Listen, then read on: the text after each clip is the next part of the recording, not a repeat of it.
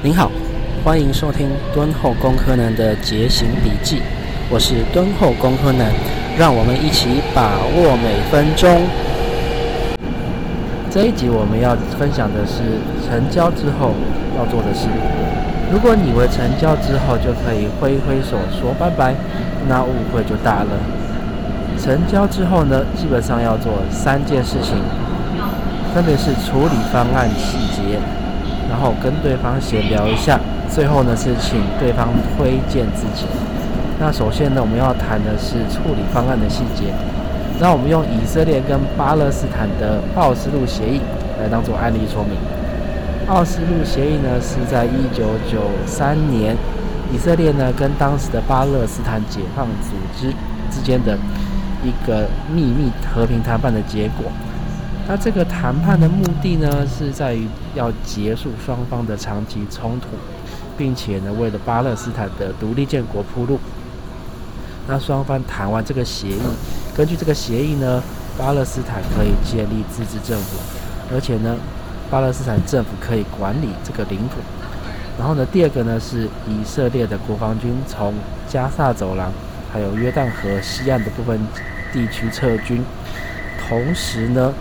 巴勒斯坦解放组织承认以色列这个国家，并且呢，他们承诺放弃暴力抵抗。然后呢，以色列呢承认巴勒斯坦解放组织是巴勒斯坦的合法代表。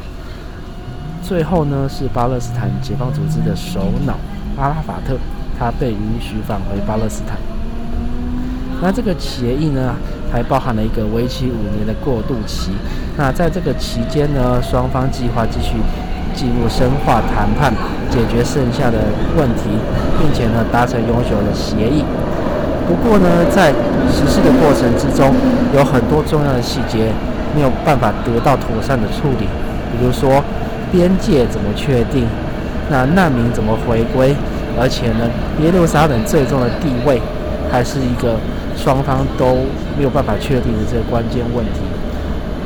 但是呢，最重要的是，在协议签署后的两年，时任的以色列总理他叫拉宾，他遭到以色列右翼激进分子的刺杀。然后呢，巴勒斯坦的极端组织，他也一直连续不断的针对以色列发动袭击。然后呢，双方从街头冲突变成武装对抗，所以啦，奥斯陆协议就被无限期搁置了。那这件事情呢，跟我们说，即使在达成了看似历史性的完美协议之后呢，如果不妥善处理那些细节，尤其是那些关于核心利益的敏感的问题，那和平协议呢，还是会有破裂的可能。成交之后要做的第二件事情，就是跟沟通对象继续闲聊，或是更讲得直白一点，就是不要让沟通对象觉得他们是笨蛋。那在商业世界中呢，有时候一个小小的沟通失误呢，就可以导致意想不到的后果。比如说啦，在一九五零年代的时候，福特公司投入了很多资金开发了这个 XL 这个车型。那尽管呢，在开发过程之中呢，他们进行了大量的市场调查跟研究，但是呢，历史的文件显示，当时福特公司没有深入了解消费者真正的需求跟偏好。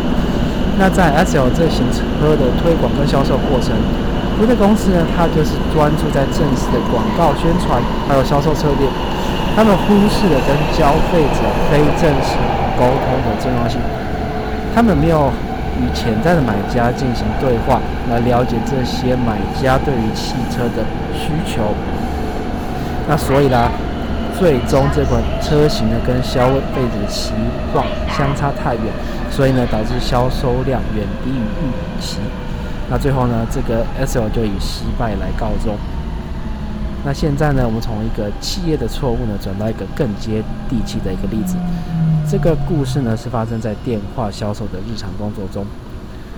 我有个朋友是做电话销售的，有一次呢，他跟一位医生推销保单。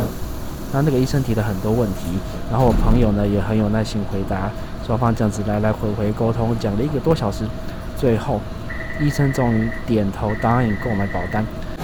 但是我朋友在把电话转给后续接手的同事的时候呢，忘记他的话筒还是收音状态，他就跟他旁边讲了一句：“哎，这个医生真的很毒哎。”结果呢，好死不死就被这位医生听到了，所以呢，医生就是直接跟他说：“我不买的。”然后呢，就把电话直接挂掉。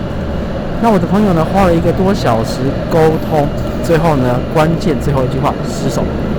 所以，无论是在大公司或者是日常工作中，保持尊重跟专业的沟通，永远是成功的关键。或是用一个更简单的概念来解释，就是不要让对方觉得他们是自己是笨蛋。成交之后，最后要做的一件事情是请求客户推荐，也就是口碑的重要性。那我们用 Dropbox 或跟博客来的网络书店来做说明。无论是 Dropbox 或者是博客来，他们都理解到客户体验的重要性。Dropbox 鼓励使用者分享跟推荐他们的服务，只要成功推荐一个人加入，就享有额外的储存空间。那一共可以推荐三十二个人。而博客来呢，是用用使用者的评论，还有依照个人消费习惯所做出的个性化推荐，提高用户的购物体验。那这些策略呢，不仅增加用户的参与度，也为公司带来显著的业务增长。现在我们来想象一下，假设你向朋友推荐 Dropbox，所以呢，你的朋友就可以体验不管何时何地都可以储存文件，那你也可以获得额外的空间。同样的啦。当你在博客来浏览一本书籍的时候呢，你可以看到另外一位用户发表的阅读心得分享。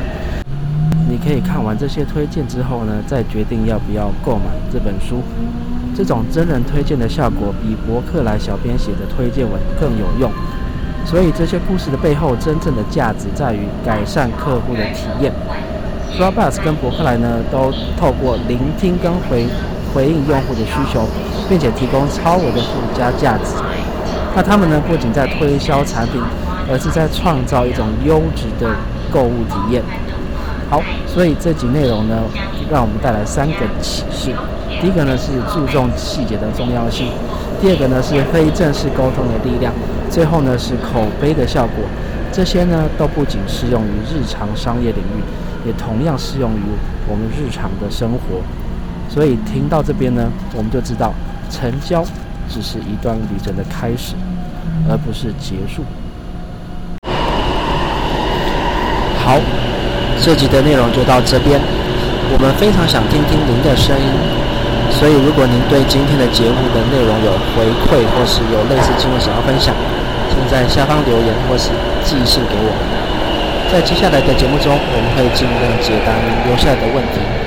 另外，如果您觉得本集内容对您有帮助的话，也麻烦您分享给亲朋好友哟。感谢您收听敦厚工科男的节行笔记，我是敦厚工科男，让我们一起把握每分钟。我们下集再会，拜拜。